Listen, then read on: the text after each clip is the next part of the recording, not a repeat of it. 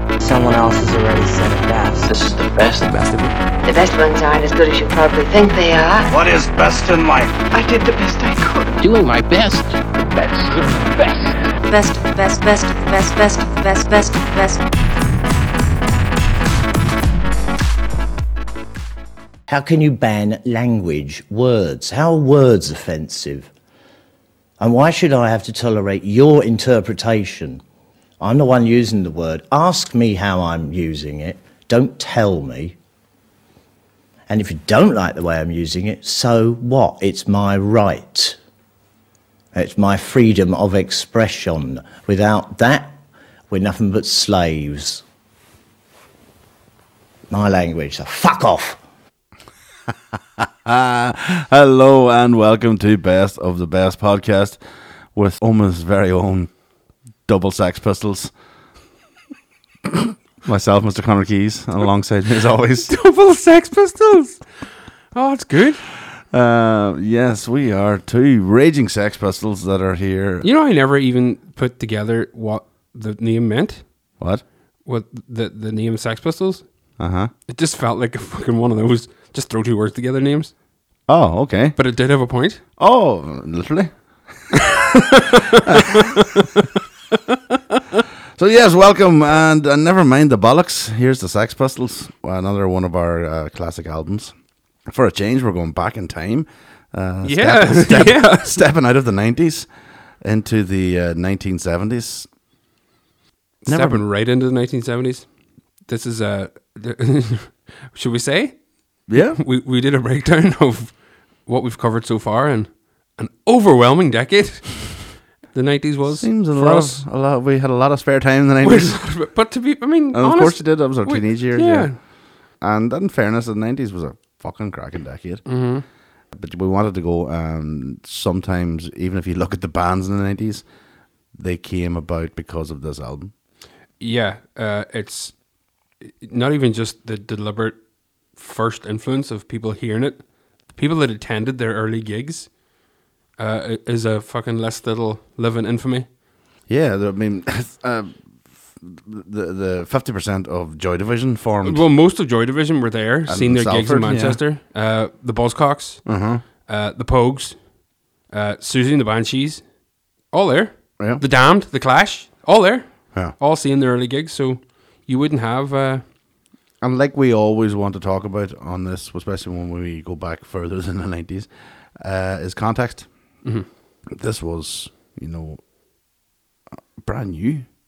yeah, The the way uh, everything about it, everything about the uh, the the album, the full package, the the songs, the look, the fashion, the Mm-hmm. attitude, the energy. It was all fucking uh, really fresh. We have to sort of think of the bands leading up to 1977 when uh, it sort of all kicked off. You're talking But when this album came out, these boys were together from like late 75. or something. Yeah. So that's what I'm saying. That's the other thing we pointed out. Sex Pistols were two and a half years. yeah, that's it. Two and a half That's it. years. That's all they've been That's together. it. No matter what else you see, Yeah. uh, it- it was just two and a half years. Everything else was just shit thrown together by the record company. But Yeah. Do we? I mean, what are you talking? Zeppelin, Led Zeppelin, Black Zeppelin, Black Deep Sabbath, Purple, Deep Purple. Yeah. You know, Okay. these boys, the Who, fucking, Yeah. they, they were all, they were gods, like Yeah. playing arenas and fucking having their own private planes and just shutting down countries. And then these fucking bunch of scallywags turned up, oying and loitering about and just being And- bad and- articles. And this is the thing. I mean, the, the the sort of notoriety that followed them everywhere they went, the gigs they played at, Mm-hmm. they seemed to have to fight with the audience and fight with the Yeah. the the crowd uh, just to get to the fucking end of the gig. Uh, there's a lot of uh, bands at that time, as you say, were too prima donna. So this raw bunch of literally fucking hoods Just hoods, man. coming in um, with this. Would you call it anti music? Because punk didn't, ex- you know, punk was a uh, it was obviously a new concept, but it was because Leiden didn't sing.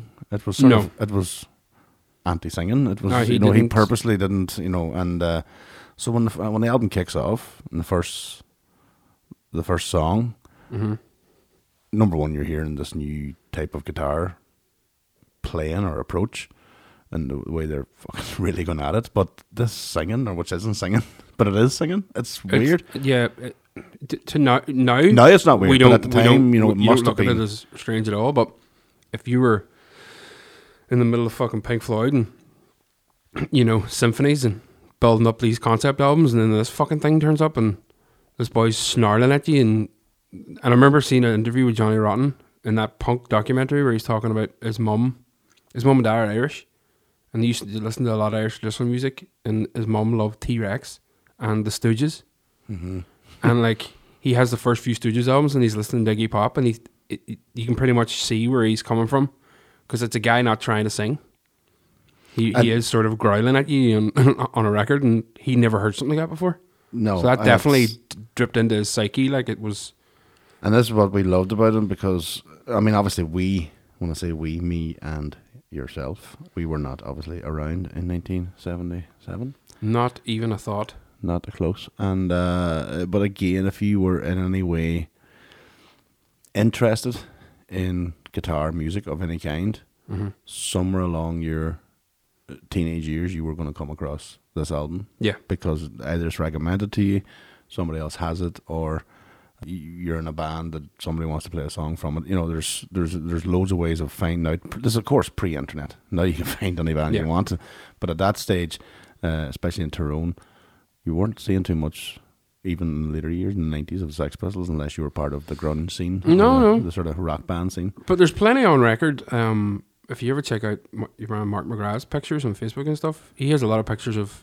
Well, that's what I wanted to say. Oma was a Oh, oh, it's quite a really- hub for punk, like. quite a big punk scene in Oma, which for such a, a, a rural town, Mm-hmm. uh, and that's you know, it's probably our generation in the nineties were sort of the the lingering sort of bands that were trying to do gigs at community halls and Yeah. centres and I remember playing Pretty Vacant in the Royal Arms. yeah, uh, the Royal Arms was a big spot. I think we were one of the last ones to play in it, and then Mm-hmm. Yeah. uh, you think you're had uh, the Oma Town Club became Mm-hmm. a, a spot. OTC. OTC, and then it became a rave, a rave spot. Yeah, I remember. This is completely off the point, but I remember Kevin, me and Kevin Sweeney having to go to the hometown club because he was playing Yeah. with a DJ, Yeah, and I couldn't figure it out.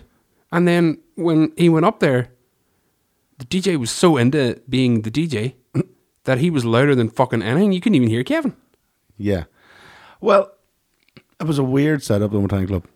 Yeah, Very weird, and I, I don't know how to explain it. It I was like- remember being there like for was like a- it was a- christenings and stuff when I was like yeah, imagine a a, a, a lower class Phoenix tower yeah, yeah, but only one room, with only one room and uh, no yeah, door in the toilet. Became a sort of underground music scene towards the end of its uh, Yeah. lifetime, which was very strange. But uh, in the 70s and, and early 80s here, allegedly, and from what I know, uh, quite a lot of uh, punk uh, influenced bands and performers and fans. Mm-hmm. Um, a lot of guys now who are maybe in their 60s or 70s who were punks at the time. Like the Dolan and that would have been playing. I do and Eddie Yeah. Connolly, man. Yeah, they- yeah, that's right. Stevie yeah, Chesters, all them Stevie, boys. Yeah, all the punks. And Gene Obscene. I Gene remember- Obscene? Gene Obscene. I remember my dad. I worked in Nestle's one summer, and my dad was going, "You're working with Gene on the floor there," and I went, "No bar." And then I was chatting to Gene. Gene was just a real civil guy. Aye. And then th- that Friday night, I was in a pub, and Gene was fucking monkeyed. And then uh, I went back on Monday, and my dad went, "What's wrong with Gene?" You went, "You know the calm Gene I've seen at the weekend." Yeah, the, He's a the good punk, guy, like. The almighty, the punk attitude came out at the weekends, and uh, yeah, so Gene Obscene. Uh, but a lot, I think, uh, of of that, you know, was sweeping across all small towns and small, because this is what this was. This album sort of indicated a, a sea change. It Yeah, sort of uh, indicated a, yeah, a absolutely. fuck you to the establishment. I was a call to arms with a lot of young people that didn't really find themselves listening to their dad's Zeppelin records and going, I feel like I can do that. I Yeah. feel like I can be a 200 foot rock god on a stage with my own airplane. Whereas, Writing twelve minute masterpieces. yeah, whereas playing a fucking two and a half minute, just chunky. Yeah. Uh, but, but essentially, these early punk songs are pop rock songs, Yeah, They're there's- very yeah, melodic. there's nothing. Yeah, but it's the lyrical content and the attitude that pushes it over attitude the was- edge. yeah, Mm-hmm. and the, the attitude with the energy, which just was sort of had been lost in rock at that point, I suppose, if you're talking. Well, you look Yeah. at the albums in 1977, you're talking, well, ACDC, Let There Be Rock, Yeah. was 77, but you also had Pink Floyd, which would have been a big uh, uh, influence, uh, Clapton, Leonard Skinner, Bowie, Steely Dan. You know, there wasn't a lot of. Still a dance. Steely Dan. There wasn't a lot of uh, proper rebels in, in amongst that, uh, that, No. that, that that list. You know, by that stage they were well established and well, Mm-hmm. as you say, gods. By that stage, uh, so then John Lydon, aka Johnny Rotten, appears with his motley crew of Glenn Matlock, Steve Jones, and Paul Cook. Paul Cook, but they have uh, them boys are all with each other anyway. Yeah, Uh, well, especially Steve Jones and Cook. They were together in a band, and Steve Jones was actually the vocalist. And it was Malcolm McLaren said to him, "Here, why don't you just play the guitar, and I'll get you a vocalist." In fact, the guy that works here in the shop plays the bass. Matlock worked in his so- shop, Sex, on the King's Road. So they they actually he actually just put them sort of together, and they were like, "We have to search for a a vocalist," because McLaren before this, McLaren was working with um, the New York Dolls and stuff in in America. well, we should explain Malcolm McLaren. then. Malcolm McLaren is the manager. To his opinion, the the brains behind the whole thing. Yeah. To everybody else's opinion, not. No, just the guy that took the credit for the whole. He's thing. just the guy who took a lot of credit. yeah. Now he did. He did set the side of it that was fashion, and nobody's ever disputed that. Him and No. Vivian Westwood. it was quite uh, influential and still you still Yeah, see punk fashion yeah. to this day yeah So what you've got there is they were looking for a singer, and I think they actually interviewed like or they asked guys like Richard Hell, who was doing stuff in, in America, and all these well-known vocalists, Uh-huh. including Midger, was asked to be the lead singer. Right. And uh, they were walking up the King's Road one day, and John Lydon was standing there with a Pink Floyd T-shirt on that had "I hate" written above it, and the holes in the eyes of the T-shirt. and I went, "Let's let's talk to this guy." yeah And he had short hair. That was important because they knew that anybody with long hair was a rocker, and they Yeah. didn't want them near them. no So he had short hair. They interviewed him, got him pissed, brought him into that sex shop, and asked him to sing uh, "I'm 18" by Alice Cooper. And they all laughed at it, thought it was hilarious, and he couldn't sing, which he can, and hired him. And didn't realize he would be the one of the most influential vocalists. And yeah because this is the Music thing I mean he's, history? he's uh, uh, I said at the start it was anti-singing which it was but he still sort of had a key Yeah, and yeah. a melody Uh, Yeah, yeah. you know it was still they still wanted to be good. yeah because it's uh, they're, they're probably one of the few he's one of the few voices that can't be sort of replicated No, many have tried maybe we'll take a look at s- some okay, see if we can find any. But Okay. um, I'm sure, like the the last time we talked about you two, there's loads of covers of loads of different versions, but Oh, yeah. nothing will ever come to the same as his voice. no. Um, Plenty have tried to mimic it, and it just sounds really shit. Yeah, because it's so distinctive, and it's so the way, and his the, the way he, the way he delivered the lines, his uh, if you want to call it his cadence, um, his, hmm, his delivery was, but it was, uh, um, it was brand new. It had never been done that way before. And uh, when you listen to the start of the album, and maybe we'll play that to sort of hear Okay, when somebody comes when it, when it comes in for the very first time, you're talking the first song on the album, "Holidays in the Sun," which uh, it's just the way it starts with the boots, yeah. which is obviously some sort of marching, I assume, some sort of, It just sounds like the SS to me, man. and then it comes with that energy of it too. Oh, So here we go.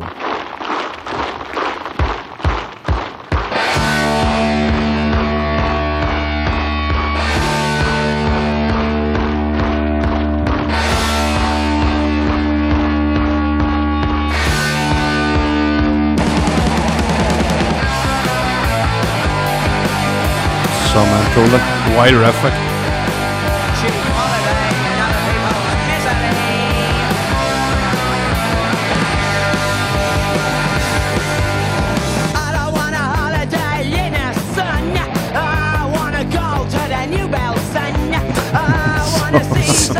It's, uh, you can see, yeah. Well, that would just if you have been used to the likes of you know Plant in Zeppelin, lady who's sure.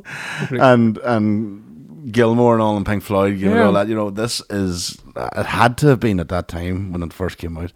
It had to have been just mind blowing. Like, Well, most rock journalists, uh, what they thought would happen was most, especially foreign rock journalists, would just immediately cut it off and be like, you know, it's just too much, man. but m- like it was overall like if Rotten Tomatoes was about for for music, it, it was getting an hundred percent across the board. Like so, Yeah, pe- because it's- people were people could spot it. It was undeniable how influential it was, and y- you know, there's actually a funny story.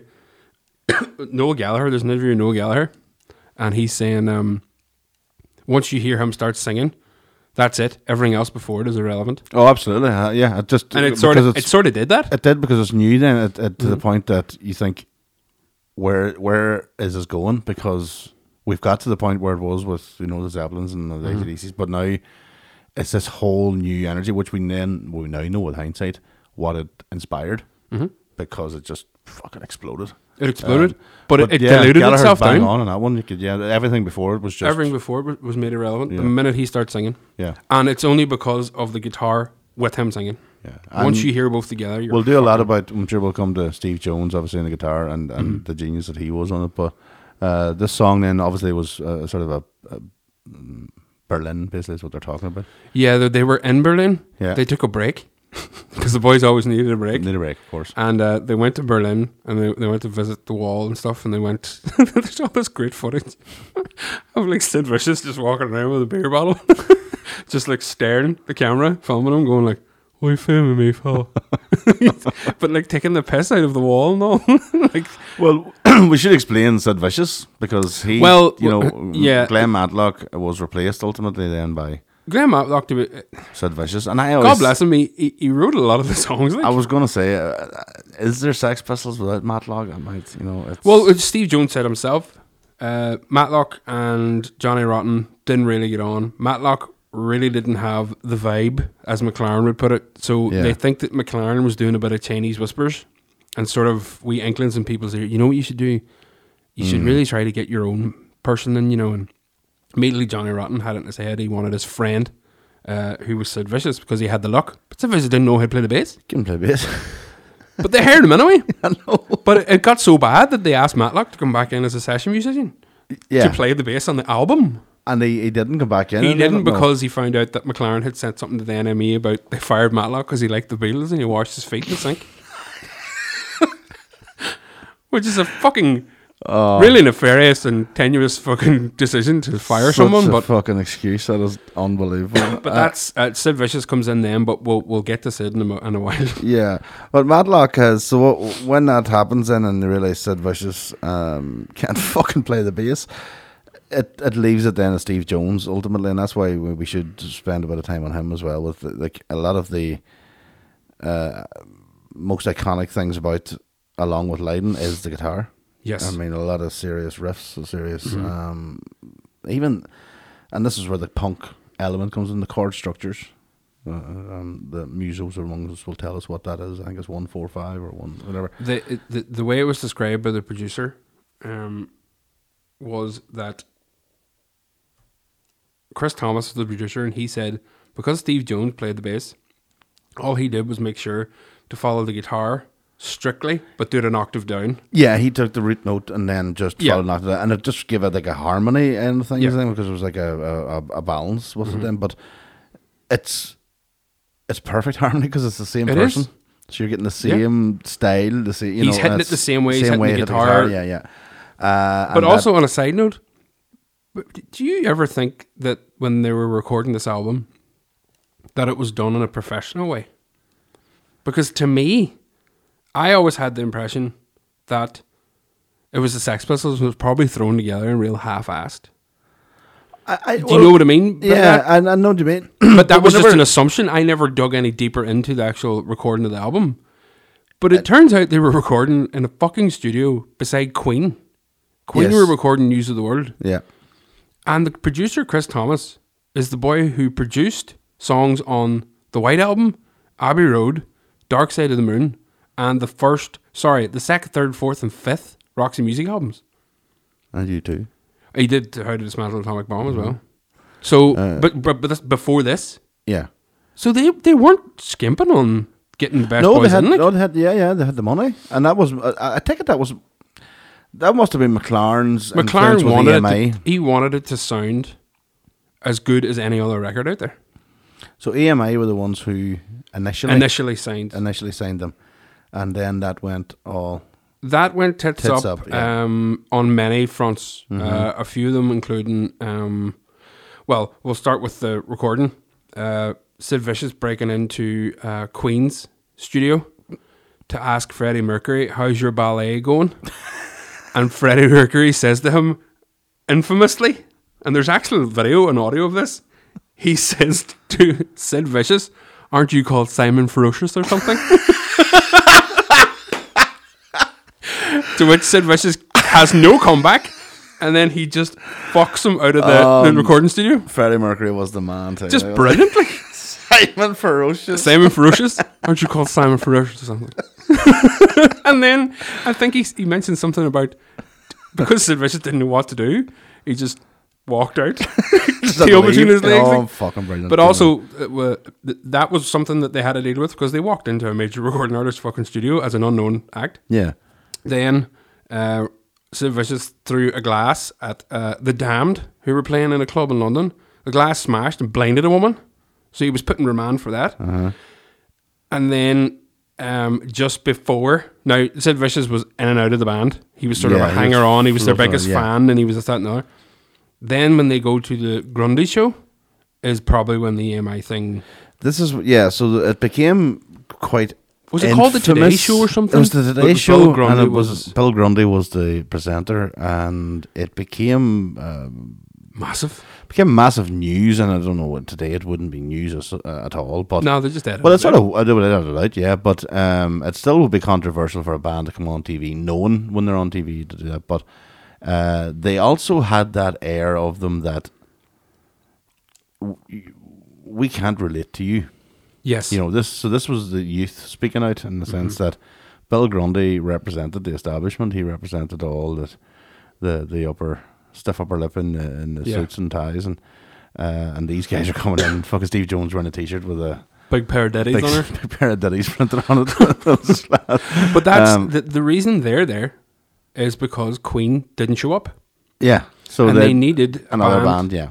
and they threw these fucking Well, it's been down in sort of TV. You- You'll see it rock in and roll history, man. it's rock and roll history, but you'll see it in uh, a lot of uh, top fifty w- worst fucking uh, outrages on interviews Yeah, or yeah, whatever. you yeah, know. Uh, but at the time, so uh, what we know in later years, obviously, that their mindset as the youth were anybody in the establishment were f- there was something wrong with them. Mm-hmm. You know, they were into fucking dirty things, and we later on in years Leiden talked about Savile and all of the other things. But you could hear the boys getting really nasty down. So Grundy turns to uh, Susie Sue. Susie Sue, who's standing in the background, and uh, it it does sound rather creepy. He Um, also admits dur- early in an interview before this, sorry, that he is drunk as well. And in Yeah. later interview said, yeah, everybody in our studio was drunk. yeah. Well, here we go. This is the infamous. Are you worried or are you just enjoying yourself? Enjoying myself. Are you? Yeah. Ah, that's what I thought you were doing. Always wanted to meet you. Did you really? Yeah. We'll meet afterwards, shall we? You dirty son. You dirty old man. Well, keep going, Chick. Keep going. Go on, you've got another five You seconds. Say dirt- something You outrageous. dirty bastard. Go on, again. You dirty fucker. What a clever boy. What Yeah. a fucking rotter. Well, that's it for tonight. the other. Yeah. So So, yeah. live on TV in nineteen, you know, seventy six. That was. Yeah. Uh, that would have been live TV, obviously. She's Oh, pointed it out. was It was huge. the front page of every paper the next day. Every tabloid really went at them, and, And uh, again, with the sort of what we've been talking about, Malcolm McLaren, uh, he he fucking berated them. yeah, He tore them to s- shreds. Oh, yeah. And then the next day, he was phoning the newspapers saying he'd orchestrated it all because he realized it was the best publicity you could ever you have. couldn't buy the No, publicity. not even close. Uh, so what happened was it became that the Sex Pistols was on uh, was literally on everybody's lips, regardless of whether you liked the music or not. You were hearing about them because they were, as I say, on the front page of every tabloid. When that happens, then you've got a couple of tunes that are, well, we know now are iconic, if you want to use the word, but you know they they still haven't really got the album put together. no, they Because don't. we should explain the album. The album is a sort of a concoction, really, isn't it? It's a the album had there's four singles on the album that were already out well before the album came out. And in those days, if you release a single, like we talked about before, you don't put it on the album. Mm-hmm. So the album has to be all fresh stuff.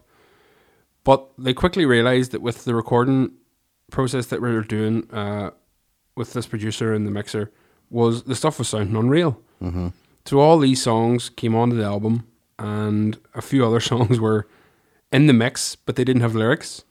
But um, so we're talking about E EMI. EMI E after this uh, and all the controversy that came with, were under massive pressure by the recording industry to get rid of this band and not have them put out an album. And they did. They dropped them. They dropped him, yeah. So a song they had, they renamed it EMI Yeah. on the fly, like, Yeah. and it became It it was the first. Uh, if if uh, is it really? Maybe it could be up there with the likes of Rage Against the Machines attitudes against the system. Uh, Prince when he went against Warner Brothers, it Yeah. was kind of like the first fuck you to the record labels to go. We will do our own thing. To to be that blatant, Yeah. to start shouting their name out in the middle of a song and not give a fuck. not give a fuck. But then it leads us on to the the Virgin Records, who initially or who Well, then A and took them M on. first took them on. Yeah, and but they s- give them twenty five grand or something, and they did yeah, they about- got forty for the from EMI. They uh, got 25, 25 from AM, who th- they'd signed for the day before, but then in, in another of Malcolm McLaren's sort of fucking moves, made them sign the contract outside Buckingham Palace. That's right. So in the in that grass in the the, the fucking roundabout outside Uh-huh. Buckingham Palace, they're s- they're signing a contract. These boys all wanked off their face like. Oh yeah. And what I didn't know is Sid Vicious's dad's a Royal Guard. What? He's one of the royal guards that stands outside Buckingham Palace. so he, if he was there, he would have been looking out to see his 20, 19, 20 year old, highly fucked on heroin son signing a 25 grand record contract, which apparently didn't last more than like two weeks or something. They, they've, they've fucked them. They threw them out as well. Just blew it too. Blew the money. Blew, yeah. bl- they blew all the money, and A and M they went to their they went to their offices within the next few days. Again, out of her, uh, sexually assaulted a few people, uh, broke toilets. As you do. Johnny Rotten actually cut his foot on on a toilet. He was kicking it that much. Um, it was just chaos. Like Yeah. it, it was just fucking like And then in steps then, uh, whenever it's to try and compile the album together and get Yeah. it together, as Virgin Records then comes in, and that's our our dear friend Sir Richard, Richie B. the the hippie as he was known at that stage, because he was seen as a hippie, and. uh and this sort of leads us on to the name, and this is what Leiden was talking about at the start about you know uh, words are just words. So never mind the bollocks. Here's the Sex Pistols. The name alone was obviously massive, Yeah, but the the the cover has become so iconic in itself. Yeah. which is a very simple cover, but Uh, there's it's very little to it, Very little but- to it. But I mean, if you were to see anything else um, similar, it would be automatically thinking of, of that album. Mm-hmm. And uh, so, never mind the bollocks. So the word, the problem was the, the bollocks was the, was the issue. Mm-hmm. Obviously, we're talking 1977, so quite high censorship and stuff. And I think it was at Nottingham yes. took Virgin Records. The, the, um, a to record court. shop had it on its display in the window, and someone took great offence. So Mm-hmm. then it was taken to court. So because it's taken to court, somebody has to represent them, and Richard Branson went to. He got the professor of linguistics from Nottingham. I've seen this. and I thought this was brilliant. To uh, who actually contacted him to say, well, the word bollocks actually comes from the 18th century, and it's an Anglo-Saxon word that uh, means priests, Yeah, it's a clergyman. clergymen. So Mm-hmm. uh, bollocks is an actual word, and uh, so he le- Branson asked him to come along to the court to represent. He goes, "Yeah, yeah, yeah, I will, surely." He goes, "I'm actually a priest myself. Do you want me to put the collar on?" He was like, "Oh yes, please." Oh, so the priest lands that's up. Malcolm McLaren spectacle Yeah, there. Oh, I- the priest lands up in the dock and gives the explanation that this is language and bollocks is a is a historical word that uh, may have taken on new meaning today, but um, should not be taken to court for. And they won the case. So yeah, load of bollocks um, solved there and then. But Branson taking that uh, risk Mm-hmm. was big. it was big. But what happened then, the, the repercussions of that for Virgin Records, we know then went on to Virgin Megastores and blah, blah, blah, Yes, yes, yes. is that big bands came across to Virgin Records.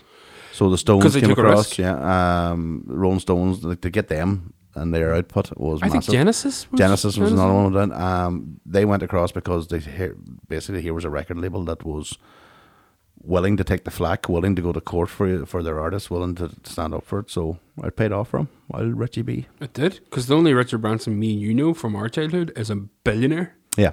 And that was, he wasn't a Mm-hmm. billionaire when he was taking these risks. No, absolutely. No, no. So, um, no. And Virgin Megastore was the shit back in the day. Oh, Jesus, I miss out Virgin Megastore. Remember import, man? Import videos and all. Fuck, it was class. W- We had Oma's uh, own Virgin Megastore in uh, Route 66, but um, Yep. again, a lot of good, good, good purchases there. And uh, Royal Arms Records, Royal Arms Store as Muse. well, Royal Arms Muse, Aye, the record shop. and uh, I think I stole a few tapes out of there. I never stole Yeah. anything out of Route 66 because Robert was on ye. Hawk. eh, Robert would. Uh, He fuck you up. It, it smell it. And he, he, he Pass was it. smart, he man. Would, He, he would smell a lost money. he had no tapes or CDs in the covers. oh, he knew. They're the all smell. behind. Oh, you crack. Sure, here's like me coming on Hunter's Crescent. Would I Uh-huh. loved him fucking blind? Oh, yeah. Trying to do the old fucking de- deflection tactics. Oh, do you have any out the back there? Oh. They're all the vinyl he had up on top and all, all the aye. magazines. And all the- oh yes. So every every town had and should have a record store or a label store. Thankfully, we have one now again. Yeah, we do. So Oma uh, has the Boneyard Records. So if you get a chance, go around and see it. It's very good. It and is they have a lot of nice. mighty albums in there. A And if, lot you, of great stuff. Yeah. if you're going hunting someday, m- You- ch- check out the price of them on eBay before you do. Mhm, Yeah. Some of them Uh, are sealed. You'll you'd actually probably very likely get our album. Never mind the the bollocks will be. I, I there. think it is. Yeah. Yeah, yeah. I think it is there. Uh, and the we're still on the first song, but I mean we know that there's some songs you don't really have to cover; they're so iconic. But uh, we get on to "Bodies," which is the second song on the album. So this sort of again resonates with how forward the band were. This is a song about um, abortion Yeah. ultimately, and the woman's right to choose. In that time, 1977 was fuck. It's controversial in fucking 2017. I, It was absolutely It's- off the charts. In it's a very 77. strange. Plus, and if you ever read the lyrics, he's not actually pro one way or the No, other. he's not. in It's, the- it's, no, it's not. he's done straight like down the yeah. middle going, That's what happened. Yeah, it's yeah, real this life. is what happened, Yeah, but it so- is a body. Yeah, and it is a human. yeah, But then you also can't expect this girl who the story is a girl turned up at his apartment in London that's right. Yeah, with a fucking fetus in a bag, fetus in a bag. Yeah, and she was space cadet, like Oh, she was yeah. completely out there, and in his words, and um, he was like, "That's a fucking human," but that human couldn't live with that woman. no, She wouldn't be able to look after it. Mm-hmm. it was it was a massive uh, for for such. I mean, if you think of an album, you start off with a song about Berlin, Mm-hmm. and uh, they go on there and they go straight into uh, the effects or or the argument around abortion or uh, Mm-hmm. the pro-life pro-choice thing. It's just it's a, already you're like, holy fuck, what is this thing? What is Mm-hmm. You this? haven't album? hit the singles yet. Like, you haven't even got to the singles. You haven't even got to the big ones. Um, because as our bodies, you've got no feelings, yeah. which is a fucking. Uh, it, it's a it- it's one of those songs well it- the first the first four songs on this album sort of sail by yeah. you, you you're just you're still fucking picking up your jaw from the first Well, that's the thing. You're so Five mesmerized minutes. going, what the fuck just happened? um Because even when I was listening to this in the 90s, I would have known, obviously, God Save the Queen and, uh, and Anarchy in the UK. You'd have heard them. But to listen, listen to it as an album, I remember buying it on CD. And to, to hear it in the full way, you're like, holy Jesus, this is fucking. Because, as you say, they haven't even got to. no it's it's you know, and I, like we said last time with Acton Baby, sometimes if the single's not the first track on it, it's usually a sign of a good album. aye And this one, Jesus, doesn't even come in until track number five, is before we get the first single. Uh, but you have Liar in between, and I always love Liar. I love Liar That's Liar and Holiday in the Sun are the ones that stand out for me uh, and uh, I don't know what it is about. I suppose obviously I mean, we can um, pick and choose whatever ones we want and Mm-hmm. do everything that appeals. But there's something about Lair. I always, I always just, I, I like the energy of it. Uh, I mean, Steve Jones. Then again, we we have to.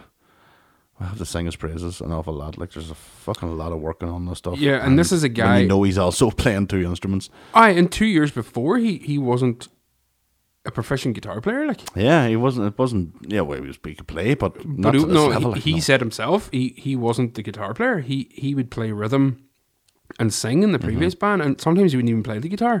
So for for him to step Mm-hmm. up on one fucking album, and he's a young lad too, like he's he's a teenager, maybe twenty. Yeah. he he's banging out some serious fucking riffs in this They're album. great.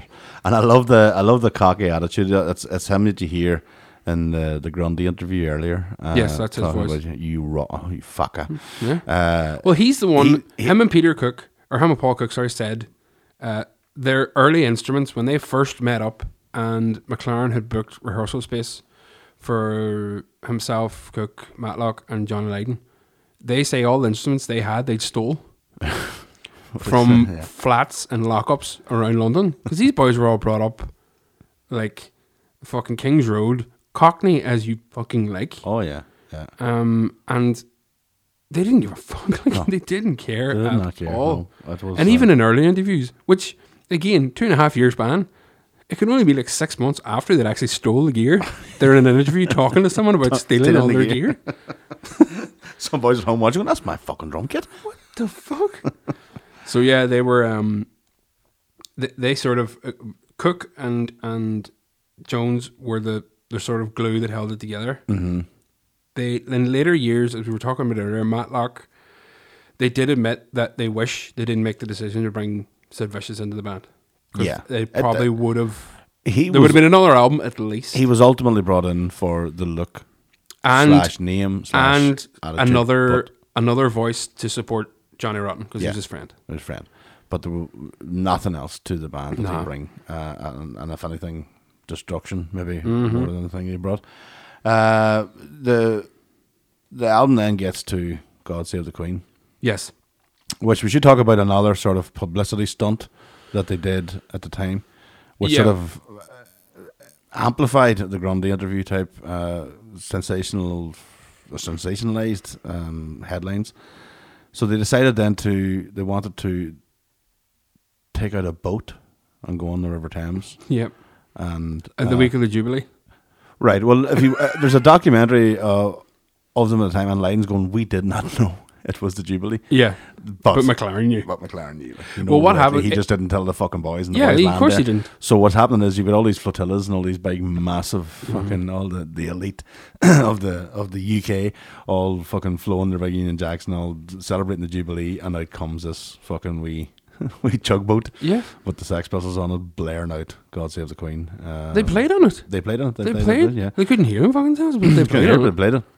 And uh, so, uh, uh, you, even just the title. So, I mean, that in itself is controversial. Yes. To name a song the same as your national anthem, and then come out and just Say, God save the Queen, she ain't no human being. yeah. There ain't no future in England's dreaming. I dare you to get past that. Oh man, you know what Can I mean? you imagine all these fuckers outside Parliament today hearing that shit then? Oh, but that's I'm what saying. happened Well, in if you think A&M. of- Well, if They- you think it's such a it's such a song when you think of today and England's dreaming, and today uh, is the first of February. If anybody's listening back, February. this is this is the first podcast um, that did not happen in the European Union. Yeah. The first best, of the best. It's not fucking part of the EU anymore. But there's a border to an Irish Sea now, so. So, I don't know what it means. Uh, well, there's a border down Irish Sea. Yeah. Um, there used to be a border, remember, around there, but it's not there now. It's down. what? Yeah. Do you remember that one? Bolivia? Yeah. Fuck. We're all now one republic. Well, that's the thing. We're not. Uh, so God save the Queen. But Well, the thing is, We mean it, man. God save the A and M had actually printed twenty five thousand copies of God Save the Queen before they dumped them. right. And I'm talking about like f- it wasn't even two weeks before they dumped them. Like, so they had 25,000 copies of this song, which was their big. Mm-hmm. We're giving this to you to promote. Now you've given us 25 fucking grand. We've you- you're going to give you this single, and it's going to be huge. Um, workers at the factory refused to start putting the vinyl in the sleeves That's right. because they read the lyrics on the back of it, and they were going, "No, No. can't do it, can't do it." So they even finally radio did. stations and stuff playing. You couldn't play. Couldn't it. play it. It was it was like sacrilegious to the the, the upper establishment. I Yep. mean, even as you say, if those lyrics, if you are listening and you are royalty and you hear that, you're going, what? Is there some sort of peasant revolt going on? Mm-hmm. and they were And they were revolting, unpleasant, revolting. unpleasant revoltings. Uh, the uh, God Save the Queen. We don't need to. We don't need to uh, sort of laud it any more than it already has been over the course of, of the years. Uh, even when they returned uh, as part of a reunion in two thousand and seven, it still sounded amazing when they played it live. Yeah, man. Steve, as long as Steve Jones there, it's going to go good. That's it. And I, I love the, the, the if you ever get a chance to, to watch that sort of documentary on the making of the album, I love the fact that you know you've got Matlock going, uh, this is the riff. I think it's pretty vacant. We'll play later on. This is the riff, you know, rest. And then he cuts to Jones going, ah, yeah. Glenn will give me a riff. He says, but it didn't sound right. really? didn't sound right until I played it. Really? It's like- And uh, and because he had the guitar on uh, on and, and, and hand, like, and, and Matlock had said, "Yeah, I, well, I, well, I did this, you know," and then Custer Jones and goes, "Well, this is what I did," and he just plays it the way it was, and it ended Yeah. up on the record. Um, and he was like, "Yeah, it doesn't sound the way it needs to sound until I do it." And like, "Yes, Steve boy." Aye, man. He knew how to fucking wheel that. He, Les oh, he Paul knew in. what he was doing, man. Yeah, he knew what he was doing. And uh, the album sort of.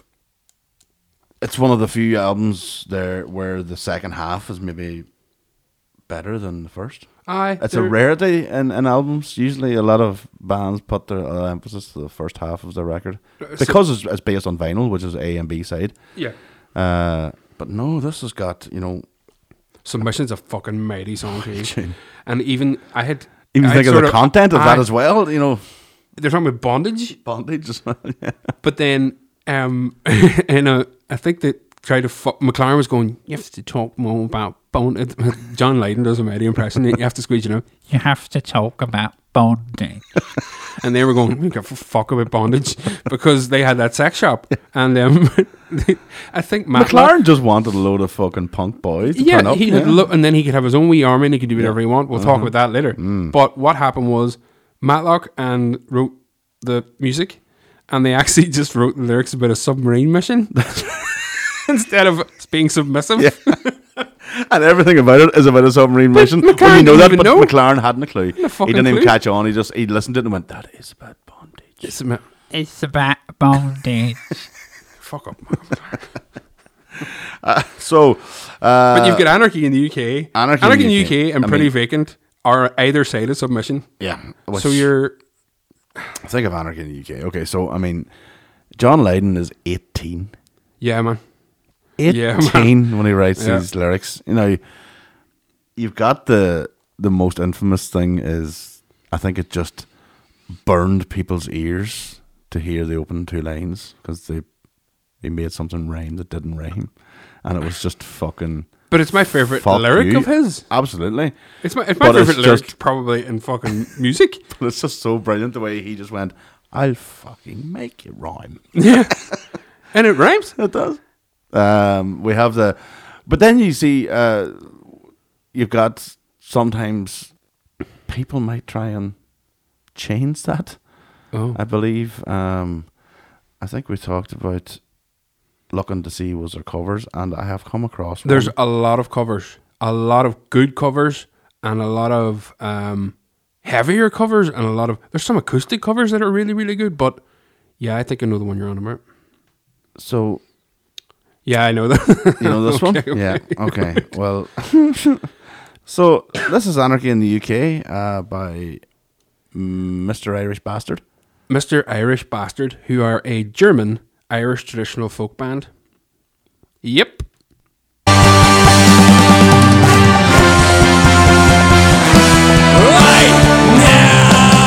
Even that's wrong, like. Yeah. Here to be banjo. Oh boy.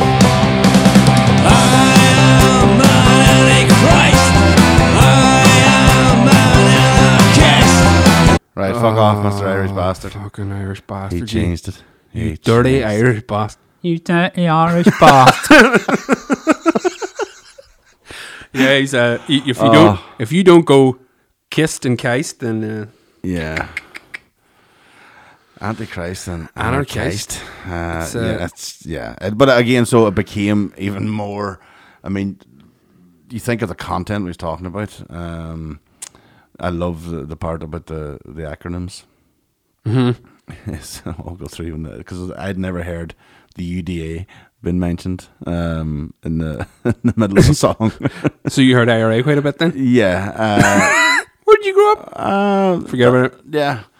So the uh, moving swiftly along, you would have. Well, uh, I, I have it's- a great story. Sorry, you going ahead? But with that, that bit, you know, the fact that he was, and and the thing about anarchy in the UK fucking no more apt tune than the 1st of February 2020. Yeah. it's anarchy in the Oh, UK. It, it literally could be released tomorrow. Yep. And it would go would straight to make number one. complete sense and go, these guys are on the ball. Yeah. The production, that's really cool. yeah. Like Oh. he's 70 fucking six, Oh, these, 77. these guys are fresh. Yeah. Yeah, fucking 30 years ago. 40 years ago, sorry. so we were at Colin McAteer's 18th birthday party in the top of the town. Mm-hmm. Up in the tot. How many years ago was this? Fuck me. Gotta be. Eight or 15, 16, 17? 18 years. And um, Colin was monkatroned, and we had a big penchant for listening to Nevermind the Bollocks Mm-hmm. back at the McAteer house when we were younger, like when you came back from your clock excursions on a Saturday night. and we'd listen away to fucking Second Coming, Stone Roses, and it always ended up being Nevermind the Bollocks was what led out the fucking fall asleep on the sofa charge. That was the outro. So um, for his birthday, there was a band playing. they played Anakin UK, and Colin got up and sung the last half. Oh, no. And now, drunk as a fucking skunk. And all I remember is standing at the bar at the top of the town. Remember the bar straight ahead of the stage? And looking up with a pint, and Colin McAteer was roaring, UDA! IRA! And everyone, was- he wasn't even singing the rest of the words. I think. Just go, Colin, what the fuck are you doing? It's John Stickman. Somebody outside hears these words.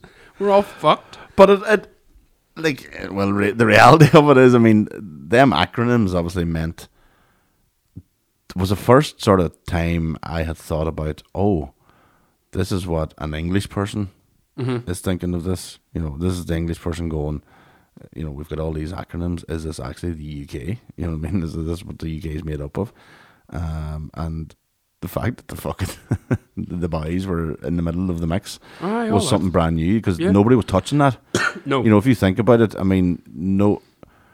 You think about what the uh, the British government were classifying the UDA and the IRA and all the rest. What they were cla- they were classifying them as terrorists. Mhm. Can you imagine somebody coming out today and talking about ISIS Yeah. Mm-hmm. in their song?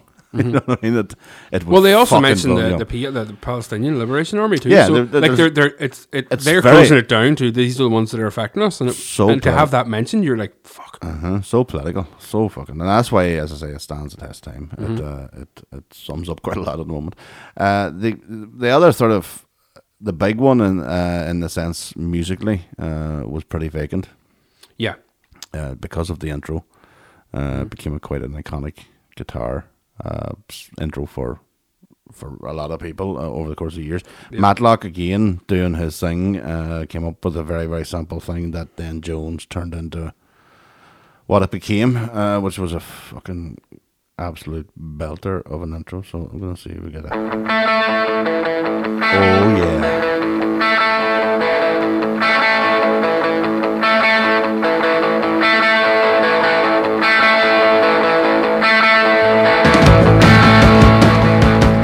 Nineteen seventy seven. Do you hear that production? it's really really it's tight, like it's real low end as well. Like. When it kicks in,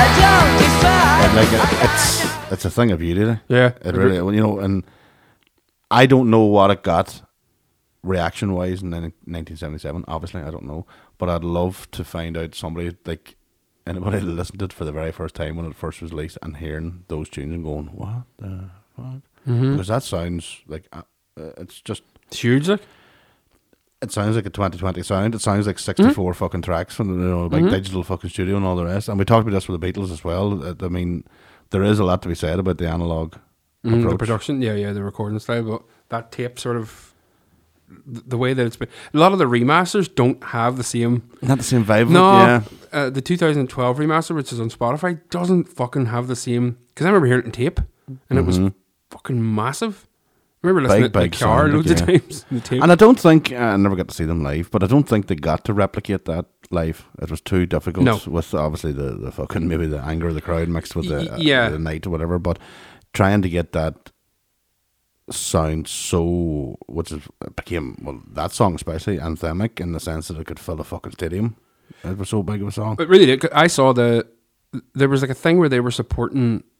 I think it was Kiss. Right. Like Kiss were playing a big arena show, and it was in Eu- somewhere in Europe, and it was on MTV Europe. Right. When MTV had different UK, Europe, America, and they they, they were on live, and it showed it from the start of the set, and it was fuck, it was fucking good. Like it was really, it sounded mighty, but it, you, you sort of got the impression they had their time, like, Mm. and if they had a stuck to Matlock and stuck to where they were going, they probably would have. Because don't forget as well, before they went to America, which we'll talk about in a minute, the last few gigs they played in England were for um, children of striking firefighters in Hull, Right. and they played matinees during the day. Uh, and it was coming up to Christmas, and they handed out Christmas presents, and John Lydon dressed as Santa and all. And they said it's the happiest Sid Vicious has ever been, and it's the best he's ever played.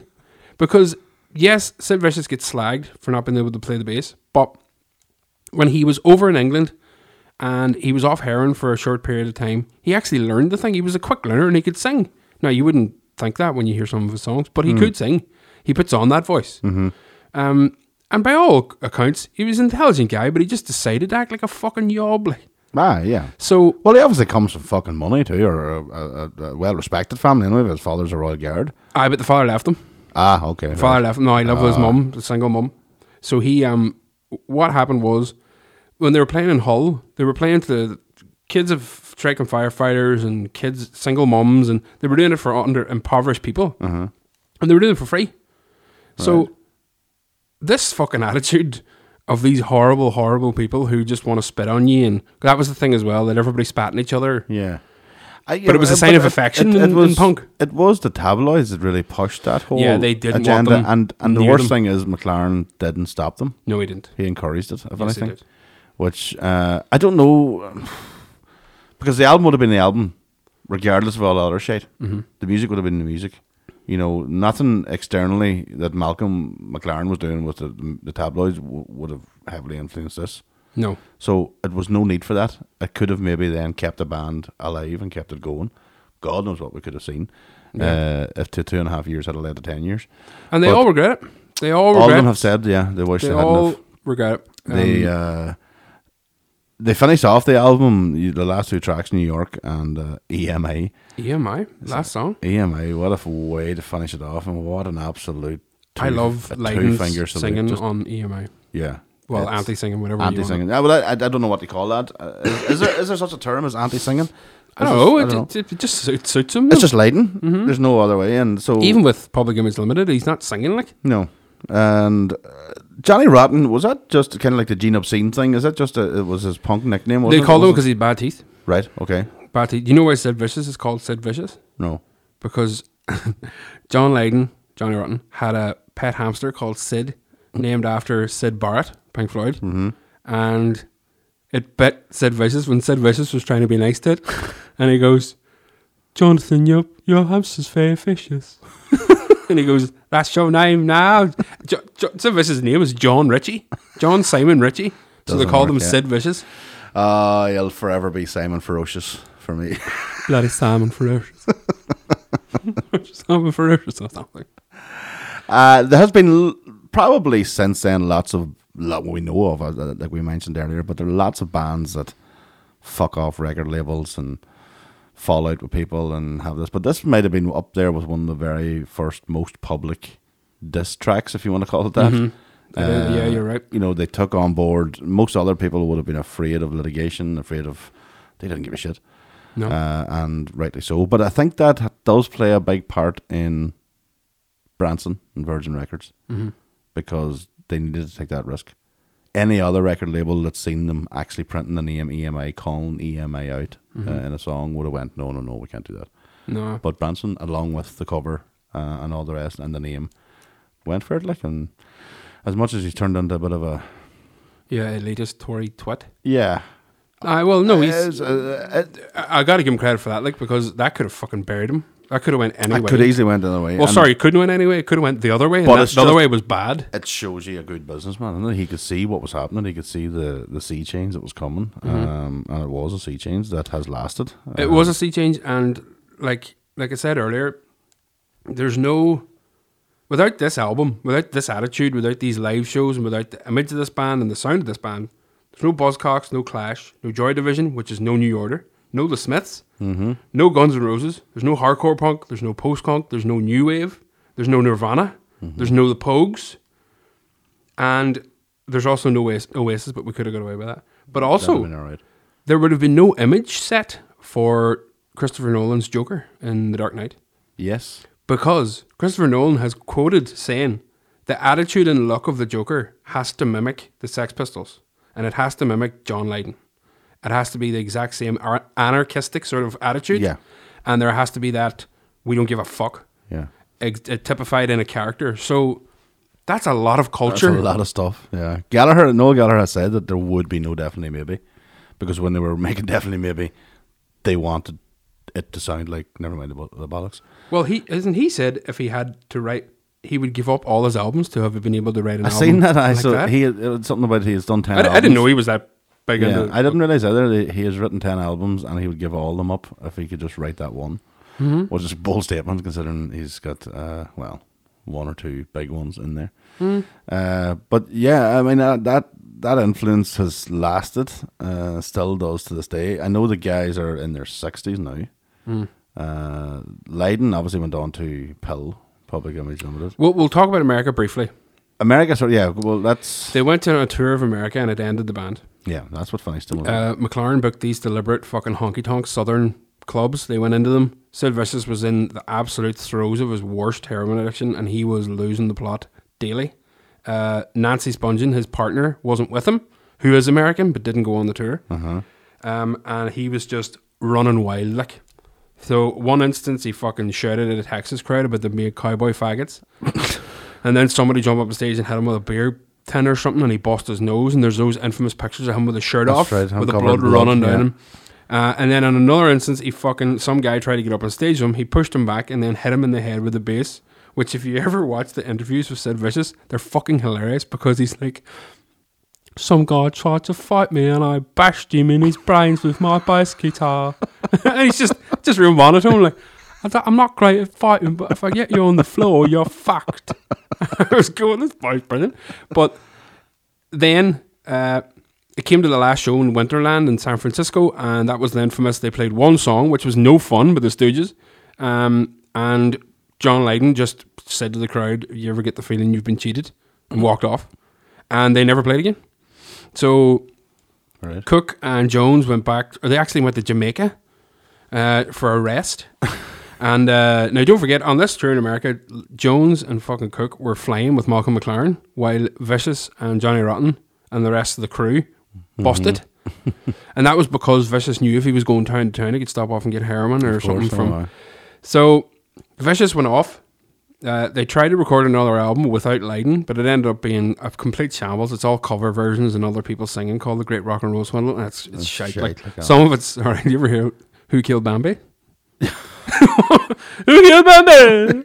That's fucking. If you ever have opportunity, watch the Great Rock and Roll Swindle documentary. It's mental. I have not heard that. I must go and look at it. It's uh, bonkers. But uh, That was one with my way on it, was it? Was with my- him singing My Way. My way, yeah. which yeah. is the infamous the video of him walking d- down the stairs singing Frank Sinatra's "My Way." Which, Uh-huh. by the way, that and I think Stepping Stone are the biggest selling Sex Pistols singles of all time. Not even Anarchy, God Save the Queen, but Oh, Jesus, oh. and God Save the Queen, by the way, didn't get to number one. They deliberately kept it off number one, even though it sold twice as much as what came number one, which was Rod Stewart. yes, that's right. They Uh-huh. So- deliberately kept God Right. Save the Queen off number one to stop it from being yeah, Big Rod was yeah. uh, So- was keeping the, the, the, the title. Leiden went on to Public Image Limited then, but he was also in the middle of a court case with McLaren for unpaid royalties. Yes, Which all the band then found out was true. They didn't believe Leiden. Mm-hmm. What they found out was all the royalties they were getting from the, the album sales and single sales, McLaren was putting them into this fucking great rock and roll swindle film. So all the money was going to. So they found this out and went, "What the fuck?" Yeah. So whole scene happened, but then Vicious brings the woman to New York, ah yes, Him and the woman are in a fucking apartment out of their minds, and there's interviews online of him and her in bed getting interviewed, and it is a sorry sight. Like, and in the middle of the night, out of his brain, Sid Vicious, they say, well, he admitted to it in fairness, he stabbed Nancy Spungen uh, during a sort of half dazed, half awake, heroin infused argument and killed her. So he was then put in prison and let out on bail. Who paid his bail was Mick Jagger, Right. which Mick Jagger has never stated, but John Lydon knows and says he credits Mick Jagger for never using it for publicity reasons. But what happens was Patti Smith's brothers in a bar in New York. Vicious is out on bail, hits Patti Smith's brother, who's another musician, in the face with a pint glass, cuts him open, and he's sent in again. And during that, like a two month stint, he, he has to detox off heroin. So he's having the worst fucking time of his life. He gets let out in February of 79, and the same day he's let out, he dies of a heroin overdose. Two and a half years. Yeah. So you're, That's- th- yeah. the history of the band is fucking, It's crazy. And I remember watching the, the film, uh, Sid and Nancy. which I really like. uh, I loved it, actually. Yeah, Gary Oldman, isn't it? Gary Oldman, Alex I Cox. haven't seen it in a long, long time. Uh, yeah, so I mean, the band came to that thing, and and it's it's sad to see, uh, especially when you hear them all regret. they all not regret doing it. it. Um, it's sad to hear that, and it's It would have saved Sid but Vicious' sometimes life, you know, is it well? I would have saved his life, and yeah, it- the band might have got another chance at recording an album. They might have, but it's that ultimate question when it comes to a band: is it better to burn out and fade away? Um, Well, I don't know, man, they could because, have- like- they could have released nine more fucking masterpieces, but it could have been nine more pieces of dung. Yeah, it's true too. Uh, you just don't know. That's it. That's the joy of of the, the history of music. Mm-hmm. Yeah.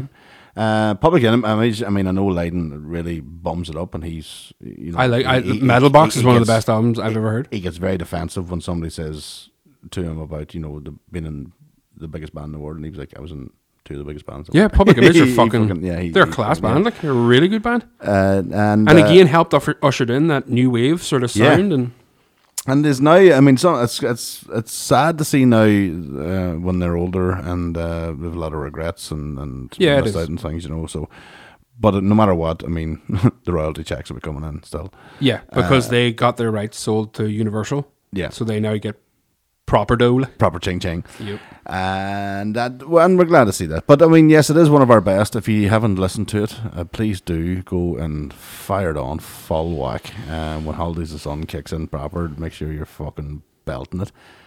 Go and uh, give us a few owl likes and subscribes, and just keep in in contact with us and let us know. Keep Um, it going. Actung Baby, people seem to really fucking like the episode of Actung Baby. acting baby going well, but I think 'Cause it's- it's because Joe Dolan's in it. That's the one. That's it. That's all it is. There's That's nothing- the one. That's exactly. we m- maybe need to make Joe a, a, a staple of every podcast episode to bring it up to that level. If that's what's happening, Nah. you sure Joe didn't do "God Save the Queen"? No, Oh fuck! I didn't even look at that. that's when things will really get fucked up. Yeah. Uh, okay, so thank you very much for listening again, and uh, please go and and sh- tell all your friends and tell all your um, Bolivian relatives uh, and uh, uh, anybody in Lithuania. We've wild I'm weird on places fucking popping up. Kathmandu. Catmandu. I've seen that. I don't think- know what. I don't think you Catmandu. even call it Kathmandu anymore. Is It's, somebody- down there. It's Kathmandu. Somebody's taking the absolute hand. Somebody is on pure badness going through the alphabet on their Tor browser and going, right, which country will I use today? or they're fantastic at at international travel, and every time they have to do a changeover, they're like, "I'll listen to one here. It'll Down really over fuck them here up." in badness just. uh, and I'm from Seskinore. Exactly. so, ladies and gentlemen, uh, that's all from uh, myself, Connor Ratton, and, uh, Bondage. and Ronan Ferocious. Rooney Ferocious. Uh, yes, we'll be back next week. I'm sure we will delve into something music or, or sorry, movie or TV because we've done two music back to back. So uh, Yeah, I think we gotta go TV. we got to go Mm-hmm. TV next time. So yeah, we'll we'll, we'll get back with that. Thank you very much again, and we'll see you next week. Bye bye.